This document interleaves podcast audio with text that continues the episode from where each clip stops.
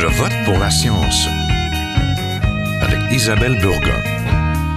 Bonjour à vous. Nous n'avons jamais été autant à la maison. Confinement, télétravail, école à la maison, ça se voit dans nos poubelles.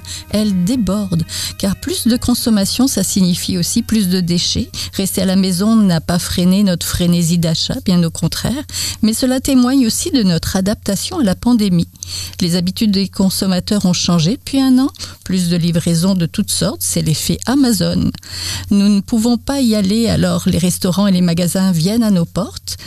Les plastiques et les autres emballages de nos livraisons remplissent avec abondance nos poubelles et nos bacs de recyclage. Nous allons voir à Je vote pour la science si cet effet de la pandémie persistera dans le temps.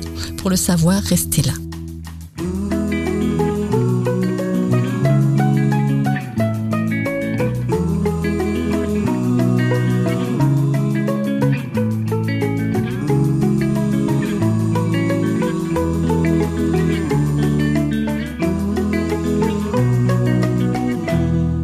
Matières plastiques montrent leur utilité en période de crise sanitaire et de confinement. Le plastique, particulièrement lorsqu'il est à usage unique, a cependant des limites du côté du recyclage. La pandémie nous a changé. Il semble que nous soyons moins écolos qu'avant. On va en parler aujourd'hui avec Karel Ménard, directeur du Front commun québécois pour une gestion écologique des déchets. Bonjour. Oui, bonjour. Et avec Sylvain Charlebois, qui est professeur en distribution et politique agroalimentaire et directeur du laboratoire d'analyse agroalimentaire de l'Université Dalhousie en Nouvelle-Écosse. Bonjour. Bonjour. L'usage du plastique a connu une forte augmentation avec la pandémie, tout comme l'ensemble des déchets. Qu'en est-il exactement? Peut-être, Monsieur Ménard? Euh, oui, en fait, on n'a pas encore de données euh, qui sont sorties là, de cette période-là, mais on a des observations. Euh, ce qu'on a observé par les municipalités ou les centres de tri, c'est qu'il y a eu une augmentation d'environ 20% des matières résiduelles des, des, ménages. Je parle des ménages parce que les entreprises, les commerces ont généralement été fermés là, depuis, depuis un an. Donc, la production de matières résiduelles, c'est en fait transposé vers les résidences. Donc, les bacs de récupération ont vu leur volume augmenter. Euh, même chose pour les poubelles. Et vous l'avez dit, effectivement, le plastique à usage unique, ça a été une conséquence ou un dommage collatéral, si on veut, de la pandémie. On en a retrouvé davantage dans les euh, dans les bacs de récupération. En fait, le bac de récupération a, a, a, vu plus de matières euh, contaminantes recueillies. Oui, ce qui veut dire qu'on ne pouvait pas en fait trier le bac correctement, c'est ça? Ben, en fait, c'est qu'on a mis euh, les poubelles se remplissaient rapidement, donc on, a, on, a, on a pris le bac en fait un petit peu pour une poubelle. Et euh, il y a eu beaucoup de nouveaux produits qui sont arrivés, notamment euh, les, les, les, commandes livrées à la maison. ça, c'est un peu curieux, mais ça, ça, ça, ça a joué pour le, l'augmentation d'emballage. De même, les choses qu'on a achetées par Internet. Donc, ça fait en sorte que les, les emballages ont augmenté. Et naturellement, ben, tout ce qui est ce qu'on appelle les EPI, là, les équipements de protection équipements de protection ah individuelle, les fameux mhm. masques jetables. Euh, mhm. certains les ont mis, surtout au début de la pandémie, dans les bacs de récupération ou même dans les euh, dans les toilettes, là, ce qu'il faut absolument ne pas faire. Non, Donc, euh, et il y a eu un certain relâchement. Hein, ça veut dire aussi, mhm. au début de la pandémie, souvenez-vous, les, les détaillants d'alimentation refusaient d'accepter les contenants consignés. On a vu les sacs de plastique à usage unique revenir, alors que presque tout le monde à l'époque utilisait les sacs réutilisables. Donc, l'environnement a peut-être été le, secteur euh, de la société qui a, subi les, plus durs coups de la, ben, toute proportion gardée là, euh, de, la pandémie. Oui, on a, on a pu voir quand même quelques ciels bleus dans certaines villes. Ça, c'était une autre forme finalement de, de, déchets. Là. Mais euh, c'est vrai que nos poubelles débordent et notre sac de recyclage aussi déborde. Là. De votre côté, professeur Charlebois, qu'avez-vous remarqué? Ben, c'est sûr, moi, je m'en tiens à l'alimentation. C'est ce qui m'intéresse le plus. Et puis, euh, ce qui est arrivé au printemps dernier avec euh, avec l'achat de panique, c'est que les gens ont acheté trop de nourriture, mmh. euh, carrément. Et ce qui a ce qui a amené à le niveau de gaspillage était supérieur à la moyenne. nous, on croit que du mois de mars au mois de mai au Canada, de façon générale, le ménage a gaspillé 13,5% de plus de nourriture qu'habituellement.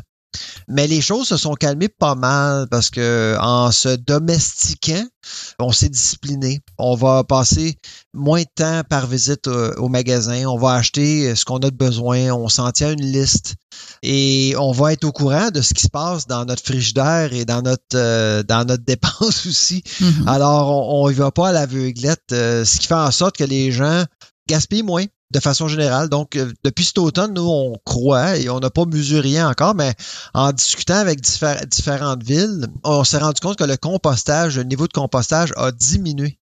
Ce qui est une mesure qu'on surveille, donc les ménages génèrent moins de, compost. Ce qui indique que, ben, évidemment, il y a peut-être moins de gaspillage. C'est quand même intéressant comme phénomène, mais on ne sait pas trop ce qui pourrait se passer une fois qu'il y a un déconfinement généralisé, une fois que les gens commencent à, redevenir des nomades, ça pourrait changer.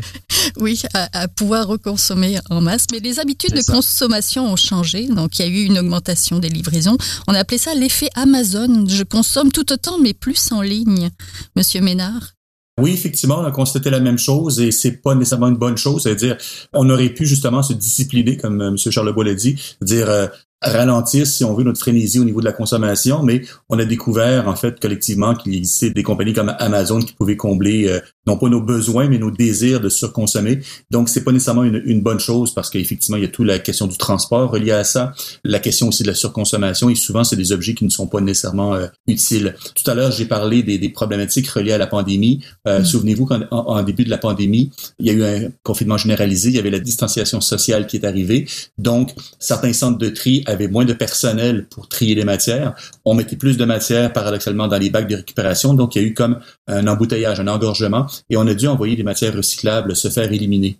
C'est aussi un des aspects négatifs de la pandémie et notamment euh, induit par le fait qu'on n'est plus au bureau, donc on génère des matières qu'autrement on aurait mis dans le bac ou dans la poubelle au bureau, on les met dans les bacs ou la poubelle à la maison. Et le fait, comme vous venez de le dire, c'est que on achète beaucoup sur Internet, donc sur emballage qui arrive à la maison, il faut en disposer, donc les poubelles et les bacs se remplissent euh, rapidement. Oui, normalement, les Canadiens utilisent près de 4,6 millions de tonnes métriques de plastique chaque année, soit environ 125 kilos par citoyen. Mais ça semble difficile de s'en passer, encore plus en ce moment, non? Absolument, mais le plastique a, ça de merveilleux, si je puis dire, c'est qu'il est somme toute pas très cher, il est durable paradoxalement, et souvent c'est à usage unique. En fait, 50% du plastique qu'on consomme est à usage unique. Même si tous les plastiques sont techniquement recyclables, ils ne sont pas tous recyclés. Chaque centre de tri, si on veut, a ses particularités, c'est-à-dire certains acceptent tel type de plastique, d'autres non. Donc ça devient un peu mélangeant pour le consommateur. Et aussi au niveau des producteurs, il n'y a pas d'obligation de mettre sur le marché un produit qui soit recyclable ou accepté par les centres de tri. Donc, et ça c'est quelque chose qui, selon nous, manque énormément. Il n'y a pas de maillage entre, si on veut, le producteur et celui qui est en, en, aval de la chaîne de valorisation, le recycleur. Donc, entre les deux, ben, souvent le plastique euh, se perd et va à l'élimination. Oui, les habitudes alimentaires ont changé aussi avec le télétravail. De plus en plus de monde cuisine ou fait son pain, mais il y a quand même une hausse de gaspillage alimentaire. Euh, professeur Charlebois, vous l'avez euh, dit tout à l'heure. Est-ce que c'est la hausse de la livraison de nourriture? Est-ce que Comment on l'explique? Ben, ben ça, c'est un autre aspect qui euh, qu'on surveille de très près, c'est euh, la livraison. Euh, nous, avant la COVID, 1,7% des ventes alimentaires au Canada étaient effectuées en ligne. Là, c'est maintenant autour de 4 mm-hmm, C'est énorme. Et, ça peut sembler peu, mais on parle de près 5 à 6 milliards de dollars de plus de nourriture vendue en ligne. Et tout ça, évidemment, requiert de l'emballage. Il y a aussi les trousses repas, il y a les livraisons par la restauration. Euh, bon, la restauration a vraiment, avait vraiment besoin de vendre des produits en ligne. Tout ça contribue à, un gaspillage euh, supplémentaire d'emballage. De plus en plus, les euh, compagnies s'intéressent à de l'éco-emballage, mais il y a un coût à tout ça. Hein.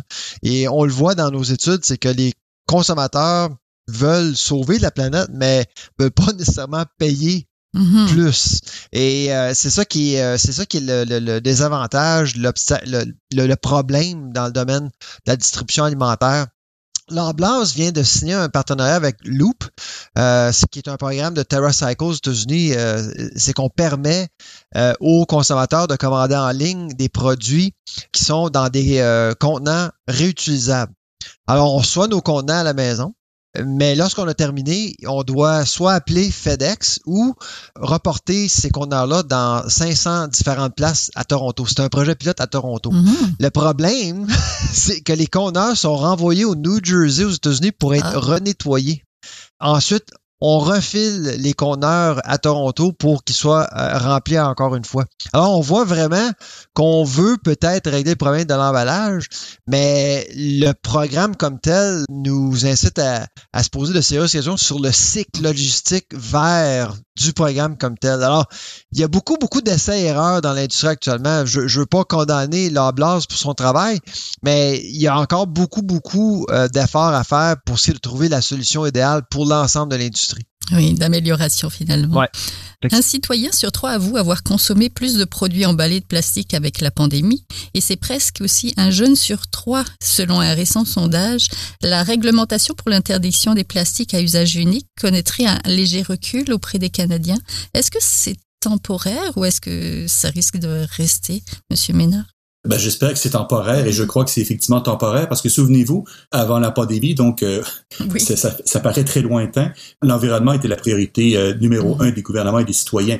Donc la pandémie est venue mettre un, un voile sur ça. On espère tous qu'éventuellement on passera à autre chose dans les prochains mois et là l'environnement devrait reprendre un petit peu. La question environnementale, de toute façon, va s'imposer d'elle-même parce que euh, la pandémie n'a pas occulté les problèmes environnementaux. Elle les a simplement mis un voile sur sur eux, mais les changements climatiques sont toujours là. Euh, la surproduction, la surconsommation sont toujours présents. Donc, l'environnement va se manifester de lui-même après que la pandémie va être terminée parce que les problèmes, même si on n'en parle pas, ne sont pas réglés. Au contraire, ils sont exacerbés par la pandémie. Le fait que les gens consomment beaucoup de plastique à usage unique, c'est que souvent on nous impose, regardez dans les magasins, euh, des, des, sacs jetables, euh, de consommer du suremballé pour éviter que la propagation du virus euh, se fasse, quoique il n'y a rien qui ait été démontré à ce niveau-là.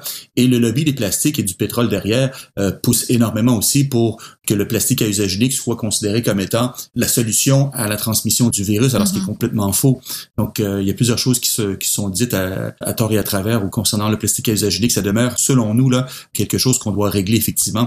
Même les mesures gouvernementales, soit fédérales ou provinciales, euh, sont somme toute assez timides. Et moi, mm -hmm. ce que j'ai peur, c'est que chaque petite municipalité, MRC ou province ou même euh, le pays aura sa propre politique ou stratégie visant à réduire le plastique, alors que bien souvent, c'est simplement on substitue une matière, un objet en plastique par un autre. Regardez les pailles, par exemple. On veut interdire les pailles à usage unique. Maintenant, ce qu'on voit, c'est des pailles en carton. On a simplement déplacé le problème. Et bientôt, on va avoir du plastique biosourcé, donc du plastique supposément compostable, mais qui n'est pas accepté par les plateformes de compostage municipales la plupart du temps ou par les, les usines de biométhanisation. Donc, on crée un problème en voulant en régler un autre. On veut mmh. séduire la population, on veut montrer qu'on est proactif, mais souvent c'est très très très superficiel. C'est-à-dire les pailles, oui c'est important, mais comme je dis souvent, il faut pas que la paille nous cache la forêt derrière. Donc euh, c'est beaucoup plus vaste que ça et euh, il faudrait avoir des politiques coordonnées. Oui, professeur Charlebois, il faut pas que la paille euh, nous cache la forêt. Êtes-vous d'accord avec ça? Oh oui, absolument. En fait, moi, j'ai participé à un projet euh, il y a quelques années, euh, en fait, euh, en lien à des capsules de café compostables. Bon, l'idée était bonne. C'est Club Coffee qui est le manufacturier. Et l'intention, c'était d'offrir une solution pratique aux consommateurs. On met la capsule dans notre machine Keurig, par exemple, pour la jeter dans le compost. Donc, c'est une solution facile, pratique. Par contre, on s'est rendu compte que les villes sont pas prêtes à accepter ce genre de produit-là. Alors, ça a pris quatre ans avant d'avoir un certain niveau d'acceptation, disons, de la part des villes. Alors, quand on tente de développer une chaîne logistique verte, il faut absolument penser à une solution qui va convenir à tout le monde. Et, ça manque un peu parce que on pense toujours à, vendre quelque chose, à, présenter une belle image, mais l'essentiel, c'est de contribuer à régler le problème. Oui, les municipalités ouais. québécoises vont modifier, je ne sais pas pour le Nouvelle-Écosse, mais modifier la gestion des déchets avec l'adoption de la consigne élargie. On en parlait euh, et la réforme du recyclage, ça on en parlait euh, avant la pandémie. Les producteurs de contenants seront les responsables du cycle de vie et de leur fin de ce qu'ils produisent. Mais est-ce que la pandémie risque de freiner ces changements et de les faire peut-être reculer, Monsieur Bénard? Je dirais peut-être euh, retarder peut-être l'application de certaines actions, mais euh, je sais que le gouvernement et les comités de travail euh, travaillent justement sur l'élargissement de la consigne et la modernisation de la, de la récupération parce que c'est essentiel. Le gouvernement, je pense, aux Québécois, est sérieux dans, dans ce qu'il a annoncé déjà en janvier dernier, donc en janvier 2020, mm-hmm. concernant l'élargissement de la, de la consigne. Et pour nous, c'est une excellente chose parce que ça fait plus de 25 ans qu'on milite pour l'élargissement de la consigne, parce que c'est la meilleure façon de récupérer un contenant et idéalement, il faudrait que le contenant soit vise en fait la réutilisation, donc qu'on puisse le laver et le réutiliser, comme par exemple les bouteilles de bière euh, brunes. Là, donc, euh, on tend de plus en plus justement vers ça, ce qui est, ce qui est une excellente chose. Aussi, le fait qu'on doive récupérer ses contenants, si je me, si je parle au nom de l'industrie, c'est que l'industrie va s'assurer que son contenant est recyclable s'il en devient responsable. Je mets à marcher un contenant dont je suis responsable tout au long de sa, son cycle de vie. Donc, je dois m'assurer que le contenant soit effectivement recyclable parce qu'autrement, je vais être pénalisé. Donc, l'application de la REP, de la responsabilité élargie des producteurs, est une excellente chose. Encore faut-il que ça soit bien appliqué. Et c'est là où peut-être où le diable est dans les détails parce que on a certaines REP au Québec qui fonctionnent euh, quand cas, ça veut dire euh, souvent la facture est, refilée au consommateur et on n'a pas nécessairement de traçabilité sur ce qui est fait du produit euh, récupérer sur les modes de récupération s'ils sont efficaces ou non. Mais au niveau de la consigne, c'est différent parce qu'il y a une, trace euh, financière. Donc, c'est euh, supervisé, si on veut, par le gouvernement. Donc, on sait euh, combien de contenants sont récupérés, combien sont recyclés et autres. Donc, c'est une excellente chose. Au niveau de la collecte sélective aussi, c'est une excellente chose que l'industrie soit responsable des produits qu'elle met en marché. Je parle des contenants, des imprimés, des emballages qu'on retrouve dans le bac de récupération. Donc, si l'industrie est responsable de l'atteinte des objectifs de recyclage des produits qu'elle met en marché, ça risque de changer la donne. Donc, on, risque d'avoir euh, une meilleure efficacité et un plus haut taux de recyclage des produits qu'on met dans le, dans le bac de récupération.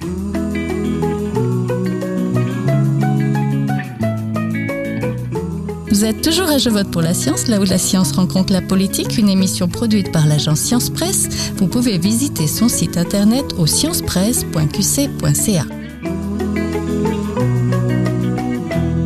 Montréal a sa taxe verte, cette tarification des déchets. Est-ce que c'est quelque chose euh, sur lequel on peut compter et qui a aussi peut-être connu un recul ou où est-ce qu'on en est dans ce dossier-là? Ouais, ben, la tarification des déchets, faut quand même faire attention parce que euh, faut pas pénaliser nécessairement euh, ceux qui ont moins d'argent. C'est-à-dire, euh, il y a mmh. peut-être d'autres, d'autres, ouais, parce que souvent, on, ben, on doit consommer, je consomme, vous consommez, là, il faut quand même vivre, manger, acheter des produits, et ainsi de suite, du, du linge. Euh, donc, c'est pas toujours le, le, le, citoyen, le consommateur qui est responsable euh, des, des, de la pollution, de la pollution de déchets, parce que souvent, on n'a pas le choix lorsqu'on est au magasin. Et souvent, paradoxalement, un produit moins cher sera davantage emballé, alors qu'un un produit un plus cher. Comment on explique ça? Pensez à une boîte de céréales. La boîte de céréales, en fait, oui, elle a une fonction, c'est-à-dire de, d'emballer, si on veut, euh, des céréales, mais les céréales sont déjà dans un sac à l'intérieur. Si on mettait seulement des céréales dans un sac, ça serait pas très vendeur. Donc, on a une boîte en carton avec des belles couleurs vives euh, pour attirer l'œil. Et souvent, la boîte est disproportionnée par rapport au contenu. On emballe du vide à toute fin pratique. Et ces produits-là sont pas chers parce qu'ils sont destinés au grand public, à ceux qui font l'épicerie à, à, chaque semaine. Donc, la, boîte dit achète-moi, achète-moi, je suis, euh, je suis joyeux, j'ai un petit lapin qui sourit dessus. Donc, alors que peut-être euh, des, des, produits, je veux pas dire plus haut de gamme, mais peut-être plus chers vont, vont avoir moins de flafla parce que les gens euh, savent ce qu'ils veulent acheter. Donc, ils seront moins peut-être tentés par euh, un emballage flamboyants, ils vont aller directement sur euh, euh, les, les, produits là, de, de, de niche qu'ils, achètent. Et aussi, euh, si on pénalise des gens avec une taxe à, sur les poubelles, si on veut, ben, il faut mm-hmm. s'assurer qu'ils ont qu'ils aient toutes les alternatives, ça veut dire la collecte des matières organiques, des possibilités de, de, de, réduire à la source, des possibilités de réutilisation. Et aussi, c'est très dur des fois, dépendamment du, de la forme de taxe, si on, si on parle d'une taxe au, au poids, par exemple, de savoir à qui, à qui appartient la poubelle. comme en Corée du Sud, en Corée du Sud, ils pèsent leur euh, justement leur poubelle, puis ils doivent payer un montant. Est-ce que ça ben, serait compliqué ici de le mettre en place aussi? Euh, ben, premièrement, c'est interdit parce que ben, le fédéral ne permet pas justement la pesée des matières résiduelles. Donc, euh, question de poids et mesure, là, de, simplement. Mais aussi, c'est ça peut être applicable et dans euh, des, des, des, des, endroits où les maisons sont uniformes, où le bâti urbain est similaire, où il y a des, par exemple juste des unifamiliales. On sait exactement à qui appartiennent les, euh, les poubelles qu'on pèse. Par contre, dans des milieux, les milieux plus densément peuplés avec des, euh, des, euh, des blocs appartements, euh, les poubelles sont mises en commun, si on veut, dans des gros conteneurs. Et là, c'est plus dur de dire ah tiens, euh, ça pèse plus parce que tel locataire a mis ses poubelles là. Donc c'est mm-hmm. Au niveau de, l'application, oui. Mm. ouais, de retracer, c'est ça. Donc faut pas pénaliser ceux qui font des efforts parce qu'ils ont mis les poubelles avec des gens qui, qui s'en fichent un petit peu.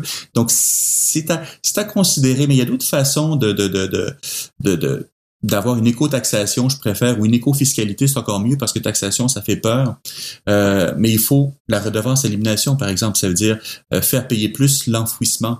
Donc, c'est sûr que ça va avoir des répercussions euh, en, en, amont au niveau des, euh, des, générateurs, au niveau des municipalités. Donc, euh, s'assurer de mettre sur pied des mesures qui visent justement la réduction à la source des matières résiduelles, des programmes de, de des bons programmes de récupération, la consigne notamment, euh, ou la collecte des matières organiques. Donc, il y a plusieurs moyens ou choses qui doivent être, qui doivent être mises en place avant d'y aller vers une, une éco-taxation ou une taxation à, à l'élimination chez le citoyen là, à sa porte. Il y avait une sensibilisation à moins utiliser de sacs de plastique on faisait l'épicerie à privilégier les sacs en tissu et réutilisables.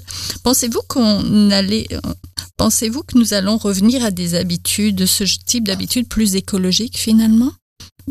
Ah oui, absolument, oui, absolument. Je pense que la, pandémie, en fait, il y a eu beaucoup de pression justement, comme j'ai dit, de la part de l'industrie euh, du plastique à usage unique ou du, euh, pétrole, l'industrie qui est derrière pour euh, qu'on revienne à la consommation de, de, de, de, produits à usage unique. Mais euh, puis en début de pandémie, hein, c'était l'inconnu. Hein, tout le monde, euh, en fait, personne ne savait trop qu'est-ce qui se passait ou qu'est-ce qui allait se passer. Donc on n'avait pas. Monsieur Charlebois l'a dit. On, on s'est, euh, on a fait des réserves alors que ça a amené un certain gaspillage alimentaire. Euh, on a eu peur d'avoir aussi une pénurie de papier de toilette, ce qui est un petit peu une aberration parce que. Euh, ben c'est ça. C'est-à-dire on à ce niveau-là, je pense qu'on est on est régulier c'est au niveau de la consommation si on, si on veut et c'est pas c'est pas une problématique mais euh, il y a des choses qu'on a du mal à expliquer sur le plan euh, de la, de la, psychologie humaine. Euh, le plastique à usage unique je pense ça a été ça donc ça a été un, petit peu véhiculé comme étant un vecteur pardon de pour la propagation du virus alors ce qui est complètement faux mais je pense que ça va ça va revenir. On va se rendre compte que comme j'ai dit lorsque la pandémie va se s'amenuiser va disparaître en fait on l'espère que la question environnementale va revenir à, l'avant-plan. Donc, euh, et elle va s'imposer d'elle-même parce que les problèmes, comme j'ai dit, ne disparaissent pas avec la pandémie, ils sont seulement euh, simplement occultés. Euh, donc, on n'aura pas le choix que de faire attention et que de revenir à de bonnes habitudes ou peut-être cesser nos mauvaises habitudes au niveau de la, surconsommation de, de, plastique hygiénique ou de tout autre produit là, non nécessaire à notre bien-être en général à l'échelle de la planète, on parle de 129 milliards de masques, de 65 milliards de gants et de plastique depuis le début de la pandémie. Il y a aussi les panneaux de plexiglas, comme bien d'autres équipements de protection individuelle à usage unique euh, qui échappent au, recyclage. Qu'allons-nous faire de tout ça? Est-ce qu'il faudra agrandir nos dépotoirs? Euh, ben, euh, bon, ça, c'est quand même des chiffres astronomiques, mais ça représente pas en volume euh, des volumes euh, si, grand. Un masque, c'est à peine 5 grammes et c'est c'est, c'est, de l'air tout un pratique. C'est un, c'est un, un filtre en, en polypropylène là, tissé. mais ça représente et ça frappe l'imaginaire, effectivement. C'est des, au Québec, je mm-hmm. crois qu'on va distribuer dans les écoles autour de 100 millions de masques d'ici la fin de la session. Donc, c'est énorme. Mais ce ne sont pas, premièrement, il faut absolument pas les mettre dans les bacs de récupération. Donc, les, les équipements de protection. Ben, tout se recycle, hein, c'est-à-dire, euh, mais il, faut des conditions pour assurer un recyclage d'une matière. Un masque, par exemple, ben, il faut s'assurer qu'on ait une bonne. Premièrement, idéalement, s'assurer qu'on mette qu'on mette en marché un, masque euh, qui soit recyclable. Actuellement, c'est pas le cas. On, on, appelle ça un masque jetable, les masques de procédure. Donc, ils n'ont pas été conçus pour être recyclés à la base. Euh, donc, les, les, les, recycleurs de masques n'existaient pas au Québec parce que euh, c'était pas, il y en avait pas, il y avait pas de marché pour ça. Donc, il faut des, certaines des conditions, donc avoir un volume suffisant, là, je pense qu'on l'est, avoir des systèmes de mhm. récupération efficaces, avoir euh, des coûts de transformation, de mise en valeur, de conditionnement qui soient intéressants. Il faut pas que le, le, produit recyclé coûte plus cher que la, le produit vierge. C'est une question de marché simplement, c'est-à-dire on, on, le voit très bien dans le plastique à usage unique. Euh, les producteurs, les fabricants préfèrent acheter du plastique vierge parce que ça coûte moins cher. Euh, même chose pour le, le, papier recyclé, donc on préfère acheter du papier moins cher, donc fait à partir de fibres vierges, que plutôt du, du papier euh, issu là, de, de, de, de, la collecte sélective. Euh, aussi, il faut qu'on fasse un, un, un, produit utile. Il faut qu'il y ait des, des acheteurs pour la matière. Au niveau des masques, euh, je sais qu'il y a des efforts qui se font au, euh, au Québec pour euh, développer des systèmes de, de, recyclage au Québec, vraiment de recyclage, parce que ce qu'on nous offre principalement, ce sont des, de la valorisation énergétique. Donc, on, certaines compagnies récupèrent les masques à très fort prix. et ça aussi, il faut prendre ça en considération. Là. Donc, ce qui c'était peut-être bon pour des laboratoires avant la pandémie, des laboratoires biomédicaux, mais là, au niveau des, des écoles secondaires et des, des cégeps et des institutions, c'est des, comme vous avez dit, des centaines de millions de masques qui se retrouvent euh, comme ça dans, dans, dans, la nature. Et les prix n'ont pas baissé. C'est pas parce qu'on a un plus gros volume que les compagnies offrent des meilleurs prix. Au contraire. Donc, ça coûte, euh, ça coûte des fortunes. On parle peut-être de 40 millions de dollars pour somme toute une matière euh, qui, qui va représenter un faible volume malgré qu'on qu'on va en générer là, une centaine de, une centaine de millions. Mais ça frappe l'imaginaire et je pense que tout le monde veut bien faire. Il y a personne qui est malveillant là-dedans.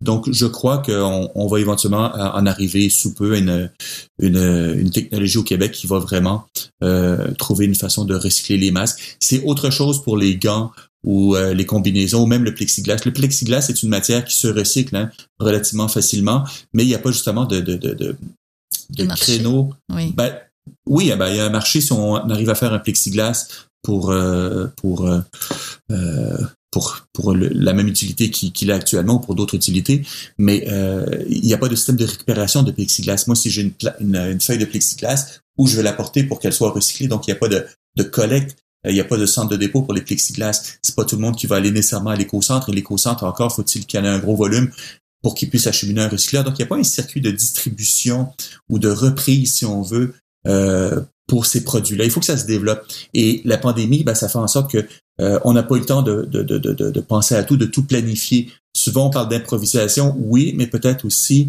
euh, de manque de planification, mais par la force des choses, ça nous est tombé dessus tellement rapidement et euh, on doit porter un masque, ça c'est absolument nécessaire. Mais peut-être on aurait dû penser à développer un masque réutilisable c'est-à-dire euh, qu'on puisse porter une, dizaine ou une vingtaine de fois au lieu de seulement quatre heures euh, mhm. du, coup. Donc ça, c'est peut-être des, des, ratés, mais je pense que l'important d'abord et avant tout, c'est euh, arrêter la transmission du virus et portons des masques à usage unique s'il le faut. Et après ça, ben, on, s'attendra à des questions environnementales. Mais je pense que la, la priorité actuellement, effectivement, c'est de, ralentir et ensuite d'arrêter cette, euh, cette pandémie qui nous affecte tous. Merci beaucoup. On était donc en compagnie de Karel Ménard, directeur du Front commun québécois pour une gestion écologique des déchets, et de Sylvain Charlebois, professeur en distribution et politique agroalimentaire, directeur du laboratoire d'analyse agroalimentaire de l'Université d'Alousie en Nouvelle-Écosse. Merci à tous les deux.